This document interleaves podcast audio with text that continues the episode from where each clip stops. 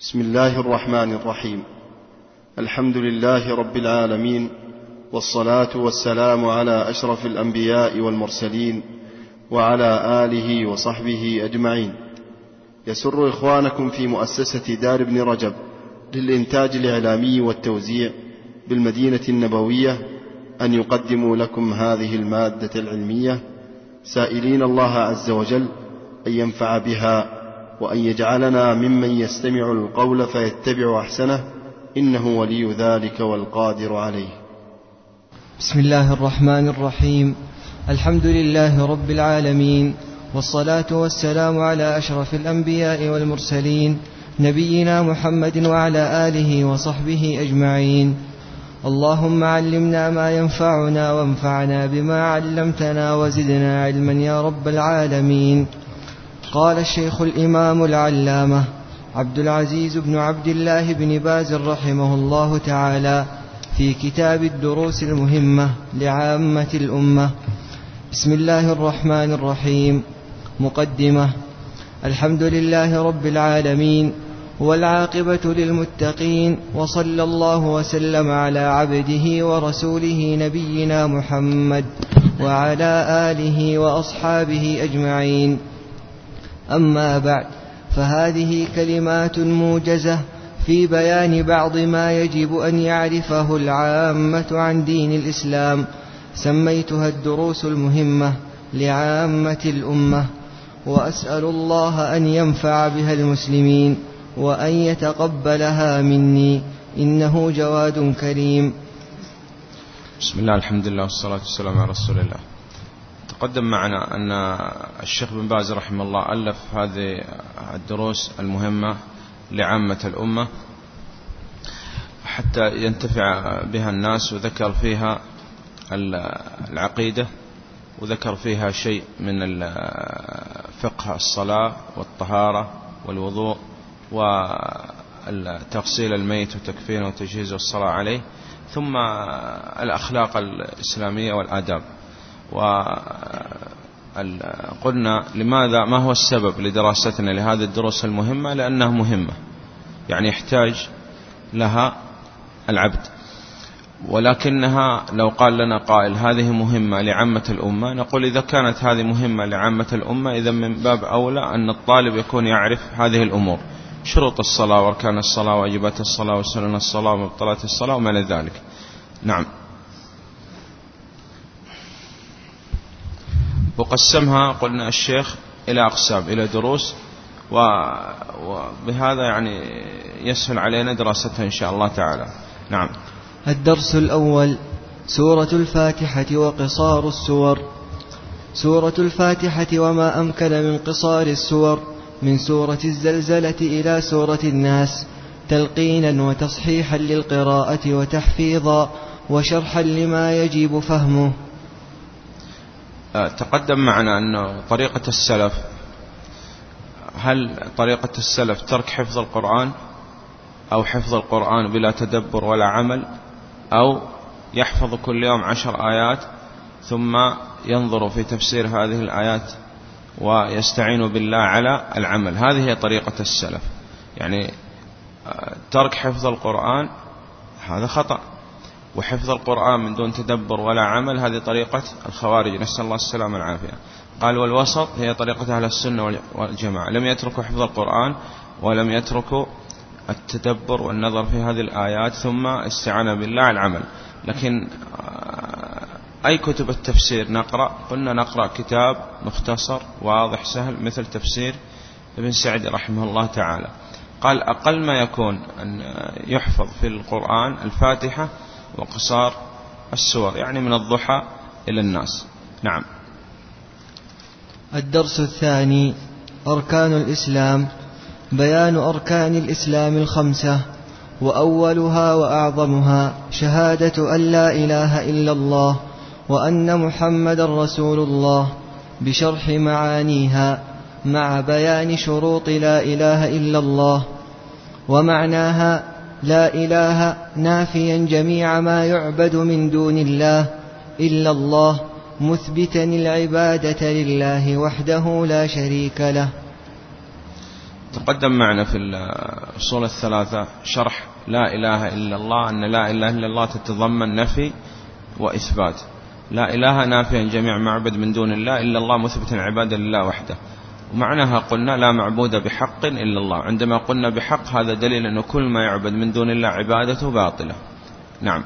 قال والشهادة أن محمدا عبده ورسوله عليه الصلاة والسلام مقتضاها طاعته فيما أمر وتصديقه فيما أخبر واجتناب ما عنه نهى وزجر وأن لا يعبد الله إلا بما شرع. نعم. وأما شروط لا إله إلا الله لأن لا إله إلا الله مفتاح الجنة لكن هذا المفتاح لا يفتح بغير أسنان وهذه الأسنان هي شروط لا إله إلا الله. إذا لابد توفر هذه الشروط. قال محمد عبد الوهاب رحمه الله لأنه كثير من الناس لو لو قالها لا تنفعه لماذا؟ لأنه لم يحقق شروط لا إله إلا الله. نعم. وأما شروط لا إله إلا الله فهي العلم المنافي للجهل. العلم يعني بمعنى لا إله إلا الله هذا الشرط الأول أن تعلم معنى لا إله إلا الله ومحمد عبده ورسوله عليه الصلاة والسلام. وضد العلم الجهل. إذا العلم بمعنى لا إله إلا الله يعني لابد تعلم معنى لا إله إلا الله. ما معنى لا إله إلا الله؟ لا معبود بحق إلا الله. ومقتضى شهادة أن محمد عبد الرسول قلنا طاعة فيما أمر تصديق فيما أخبر واجتناب ما عنه نهى وزجر. وضد الجهل. الجهل بمعنى لا إله إلا الله مثاله قال يعتقد أنه معنى لا إله إلا الله لا رب إلا الله. أو لا معبود إلا الله. معنى هذا صحح كل ما يعبد من دون الله. أو عندما قال لا رب بحق إلا الله أفرد الله سبحانه وتعالى بتوحيد الربوبية أو يقول لا خالق ولا رازق ولا مدبر إلا الله سبحانه وتعالى. أيضا هذا لا يكفي هذا توحيد الربوبية. نعم. إذا معناها العلم بمعناها يعني بأن معنى لا إله إلا الله لا معبود بحق إلا الله. ومقتضى قلنا شهادة أن محمد عبد الرسول طاعته فيما أمر وتصديقه فيما أخبر واشترى ما عنه نهى وزجر. وسوف يأتي معنا من كلام محمد عبد الوهاب رحمه الله أنه قال فقبح الله من أبو جهل أعلم منه بأصل الإسلام. يقول أبو جهل يعرف معنى لا إله إلا الله وأنت مسلم لا تعرف معنى لا إله إلا الله. نعم. الثاني. اليقين المنافي للشك. نعم. إذا ما يشك في إفراد الله سبحانه وتعالى بتوحيد الربوبية والألوهية والأسماء والصفات. وكذلك لا يشك في أن رسول هذه الأمة هو محمد عليه الصلاة والسلام. لا بد أن يطاع في كل الأوامر. وأن أن يجتنب كل ما نهى عنه النبي صلى الله عليه وسلم وأن يصدق النبي صلى الله عليه وسلم في كل ما قال وألا يعبد الله سبحانه وتعالى إلا بما جاء عن النبي صلى الله عليه وسلم. نعم. والإخلاص المنافي للشرك. الإخلاص لا بد يكون مخلص في قول لا إله إلا الله. وضد الإخلاص يقول الشرك سواء كان شرك في الربوبية أو شرك في الألوهية أو شرك في الأسماء والصفات. نعم. والصدق المنافي للكذب. يعني يكون صادق في قول لا إله إلا الله لأن هناك من يقول لا إله إلا الله وهو نسأل الله السلامة والعافية كاذب مثل المنافق الآن. يصدق في أقواله وأعماله واعتقاده. يصدق مع الله سبحانه وتعالى. في ثلاثة أمور. قول وعمل واعتقاد. يصدق في قول لا إله إلا الله محمد عبده ورسوله. وضد هذا الكذب. والصدق يكون مع الله سبحانه وتعالى ويكون مع عباد الله سبحانه وتعالى والذي جاء بالصدق وصدق به. نعم وضده قال الكذب يعني يكذب يكون كاذب في قول لا إله إلا الله. نعم. والمحبة المنافية للبغض. المحبة يحب الله سبحانه وتعالى ولا يحب أحد مع الله وإلا وقع في المحبة الشركية. أين محبة النبي صلى الله عليه وسلم؟ محبة الأنبياء والرسل عليهم الصلاة والسلام. قال هذه تحت محبة الله سبحانه وتعالى لأن الله, لأن الله سبحانه وتعالى أمر بحبهم. وسوف يأتي معنا إن شاء الله أقسام المحبة ثلاثة. محبة مع الله حكمها شرك أكبر. ومحبة في الله أو لله هذه من أوثق عرى الإيمان. حب في الله والبغض في الله. طيب. والثالثة محبة طبيعية وهذه جائزة بشرط لا يقدمها على محبة الله إنما أموالكم وأولادكم فتنة. إذا المحبة يحب الله سبحانه وتعالى ويحب كل من أمر الله سبحانه وتعالى بمحبته من عمل وعامل وزمان ومكان. عمل كل أوامر الشريعة لابد أن تحب. ويحب كل من أمر الله بمحبته من الأنبياء والرسل عليهم الصلاة والسلام والملائكة والصالحين والموحدين. وأزمنة وأمكنة يحبها الله سبحانه وتعالى.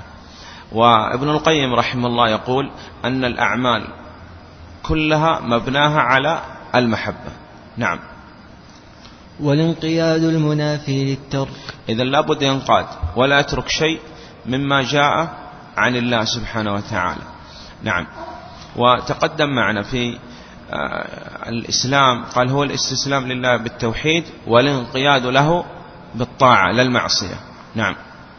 والقبول المنافي للرد. إذا لابد يقبل كل ما جاء عن الله وما جاء عن الله سبحانه وتعالى.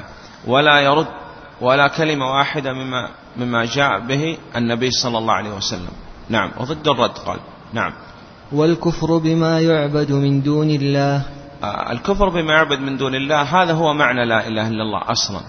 لأن لا إله إلا الله قلنا تتضمن نفي وإثبات كفر وإيمان. فمن يكفر بالطاغوت ويؤمن بالله. لا إله نافيا. إلا الله مثبت العبادة لله وحده. إنني براء مما تعبدون إلا الذي فطرني. إذا لابد أولا من التخلية قبل التحلية ومن الكفر بالطاغوت قبل الإيمان بالله. فإن شك في الكفر بالطاغوت أو توقف أو تردد ليس موحد إذا لابد أولا يكفر بجميع ما من دون الله وثانيا يثبت العبادة لله وحده لا شريك له. نعم. هذه الشروط الثمانية. نعم. وقد جمعت في البيتين الآتيين. قلنا أنه هذا هدي آه، العلماء أنهم يسهلوا على الطلاب العلم.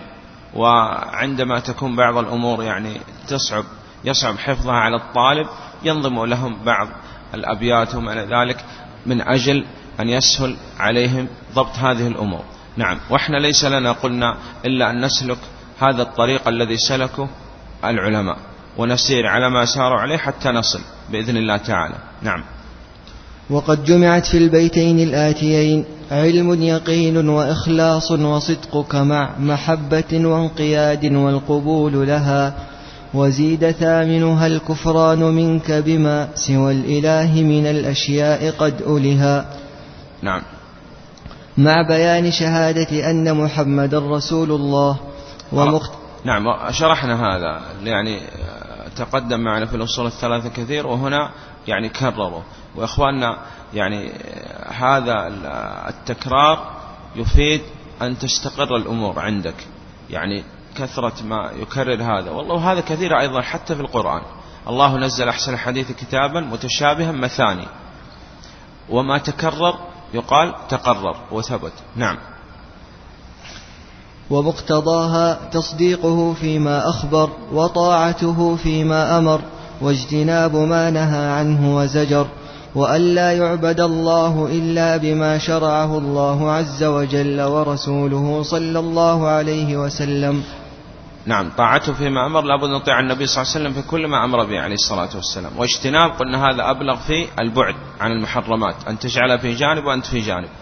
وتصديقه في كل ما أخبر به النبي صلى الله عليه وسلم.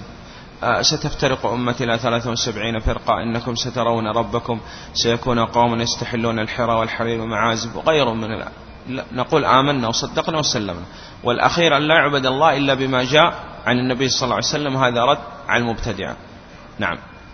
ثم يبين للطالب بقية أركان الإسلام الخمسة وهي الصلاة والزكاة وصوم رمضان وحج بيت الله الحرام لمن استطاع إليه سبيلا. نعم.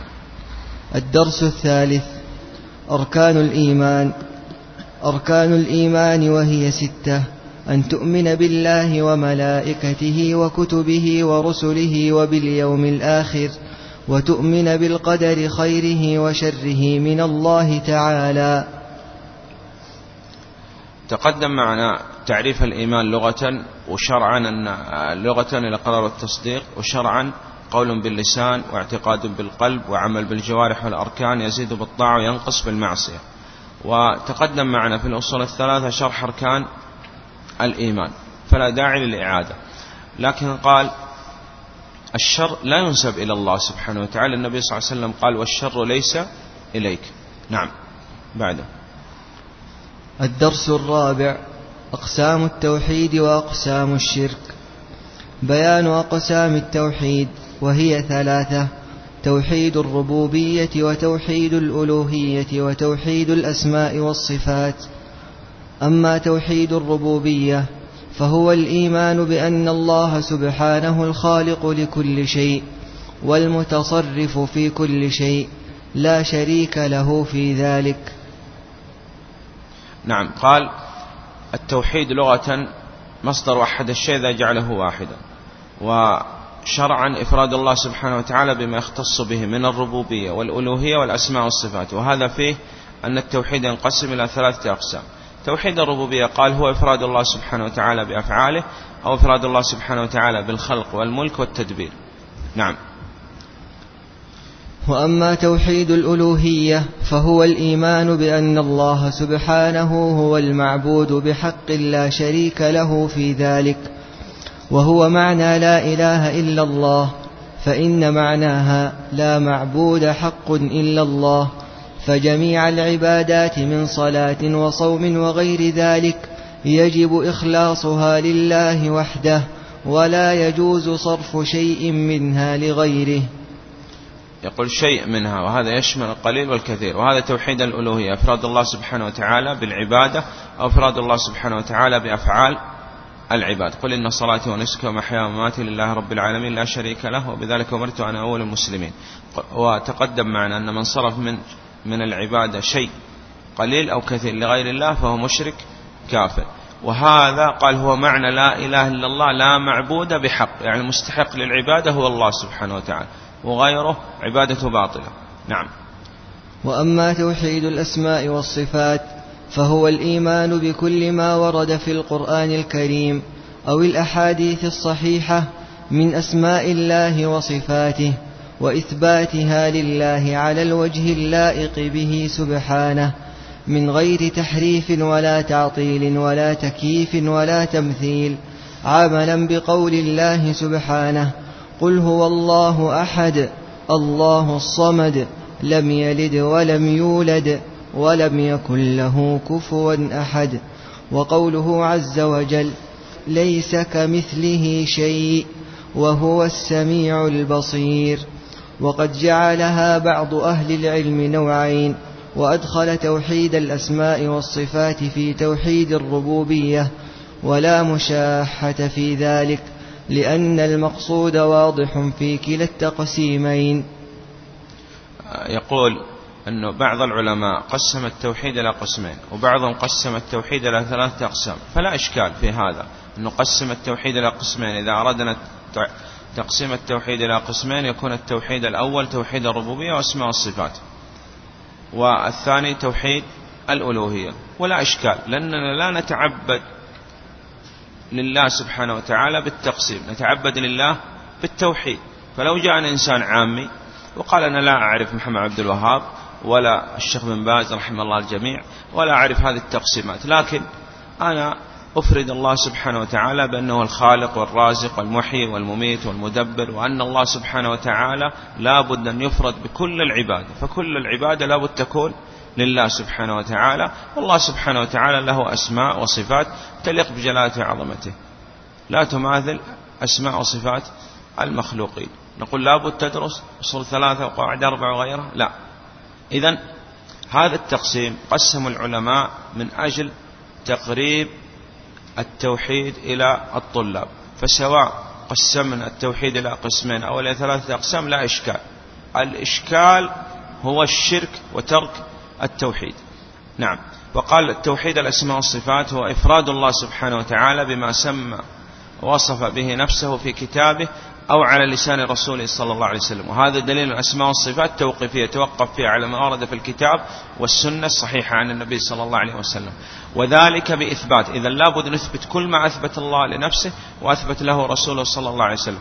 ونفي ما نفى عن نفسه من غير تحريف ولا تعطيل وغير تكييف ولا تمثيل. إذا إثبات وتنزيه والمعاني معلومة والكيفية علم عند الله والسؤال عنها بدعة. هذا مختصر طريقة أهل السنة والجماعة في الأسماء والصفات. إثبات وتنزيه والمعاني معلومة الكيفية علم عند الله والسؤال عنها بدعة وسوف يأتي معنا إن شاء الله شرح آه، توحيد الأسماء والصفات في كتاب التوحيد والعقيدة الواسطية بإذن الله تعالى. نعم. وأقسام الشرك ثلاثة شرك أكبر وشرك أصغر وشرك خفي. فالشرك الأكبر يوجب حبوط العمل والخلود في النار لمن مات عليه.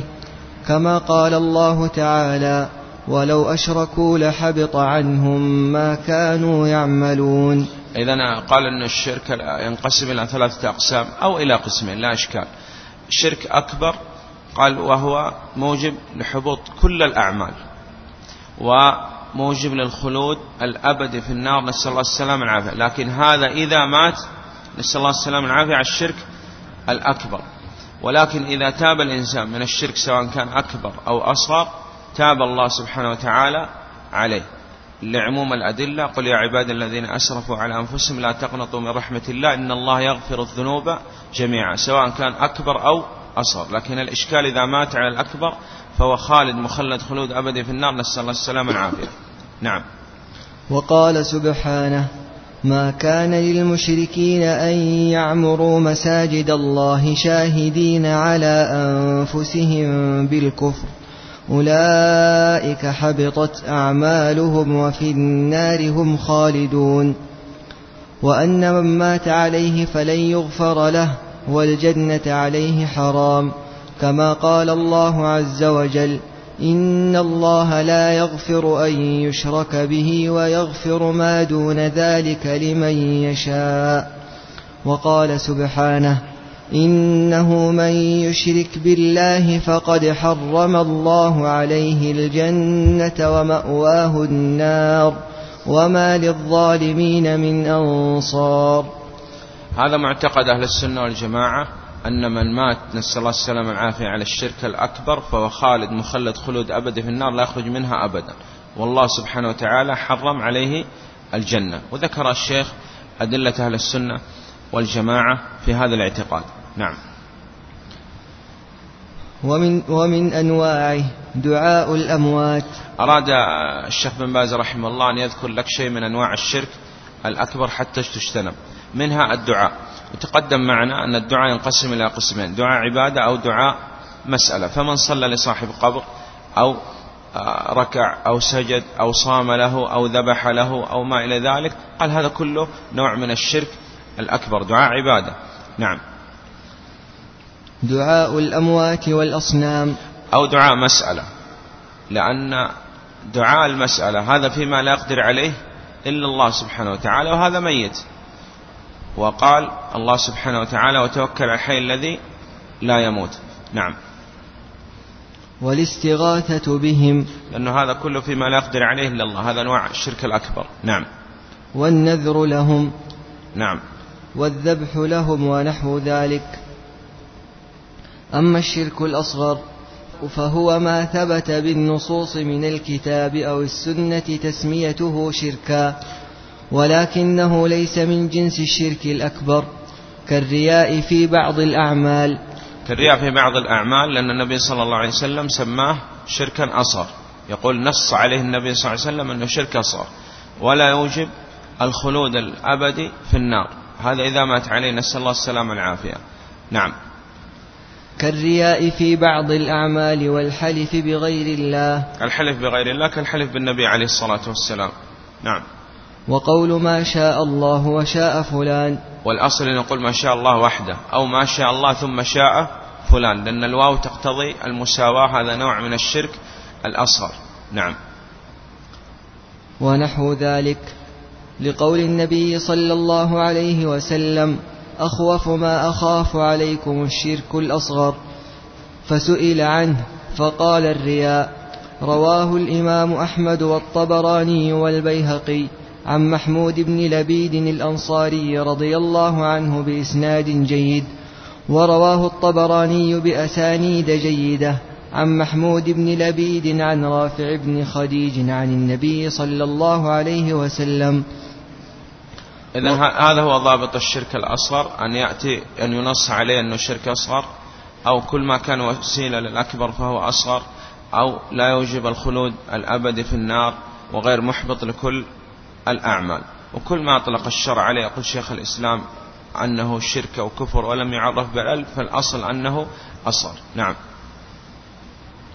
وقوله صلى الله عليه وسلم من حلف بشيء دون الله فقد أشرك رواه الإمام أحمد بإسناد صحيح عن عمر بن الخطاب رضي الله عنه ورواه أبو داود والترمذي بإسناد صحيح من حديث ابن عمر رضي الله عنهما عن النبي صلى الله عليه وسلم أنه قال من حلف بغير الله فقد كفر أو أشرك وقوله صلى الله عليه وسلم لا تقولوا ما شاء الله وشاء فلان ولكن قولوا ما شاء الله ثم شاء فلان أخرج أعلى مرتبة أن تقول ما شاء الله وحده المرتبة الثانية تقول ما شاء الله ثم شاء فلان.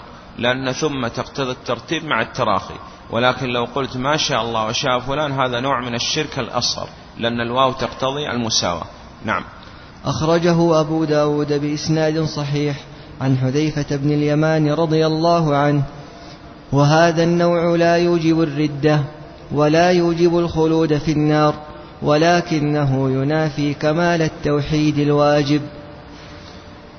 نعم إذا لا بد الحذر من الشرك سواء كان أكبر أو أصغر لأنه لا يغفر إذا مات الإنسان عليه. فصاحب الشرك الأكبر قلنا مخلد خلود أبدا في النار وصاحب الشرك الأصغر إذا مات عليه نسأل الله السلامة والعافية يعذب بقدر شركه ثم يدخل الجنة. لا يخلد فيها خلود أبدي كالشرك الأكبر. نعم. أما النوع الثالث وهو الشرك الخفي فدليله قول النبي صلى الله عليه وسلم ألا أخبركم بما هو أخوف عندي؟ ألا أخبركم بما هو أخوف عليكم عندي من المسيح الدجال؟ قالوا بلى يا رسول الله. قال الشرك الخفي. يقوم الرجل فيصلي فيزين صلاته لما يرى من نظر الرجل إليه. رواه الإمام أحمد في مسنده. عن أبي سعيد الخدري رضي الله عنه. نعم. هذا الشرك الخفي أحيانا يكون أكبر وأحيانا يكون أصغر. فهذا المثال الرياء وسماه النبي صلى الله عليه وسلم شرك خفي لكنه شرك أصغر. وقد يكون الشرك الخفي أكبر كالمنافق. فالمنافق نسأل الله السلامة والعافية يظهر الإيمان ويبطن الكفر. شرك خفي لكنه شرك أكبر لأن هذا نفاق اعتقادي نسأل الله السلامة والعافية. نعم. ويجوز أن يقسم الشرك إلى نوعين فقط أكبر وأصغر. أما الشرك الخفي فإنه يعمهما فيقع في الأكبر كشرك المنافقين لأنهم يخفون عقائدهم الباطلة ويتظاهرون بالإسلام رياء وخوفا على أنفسهم. نعم. ويكون الشرك الأصغر ويكون في الشرك الأصغر كالرياء كما في حديث محمود بن لبيد الأنصاري المتقدم وحديث أبي سعيد المذكور والله ولي التوفيق. طيب غدا إن شاء الله نراجع هذا القسم الأول من الدروس المهمة الذي يعني خصص الشيخ بن باز رحمه الله في التوحيد ونأخذ شيء من شروط الصلاة إن شاء الله غدا. والله أعلم. وصلى الله على محمد وعلى صحبه وسلم.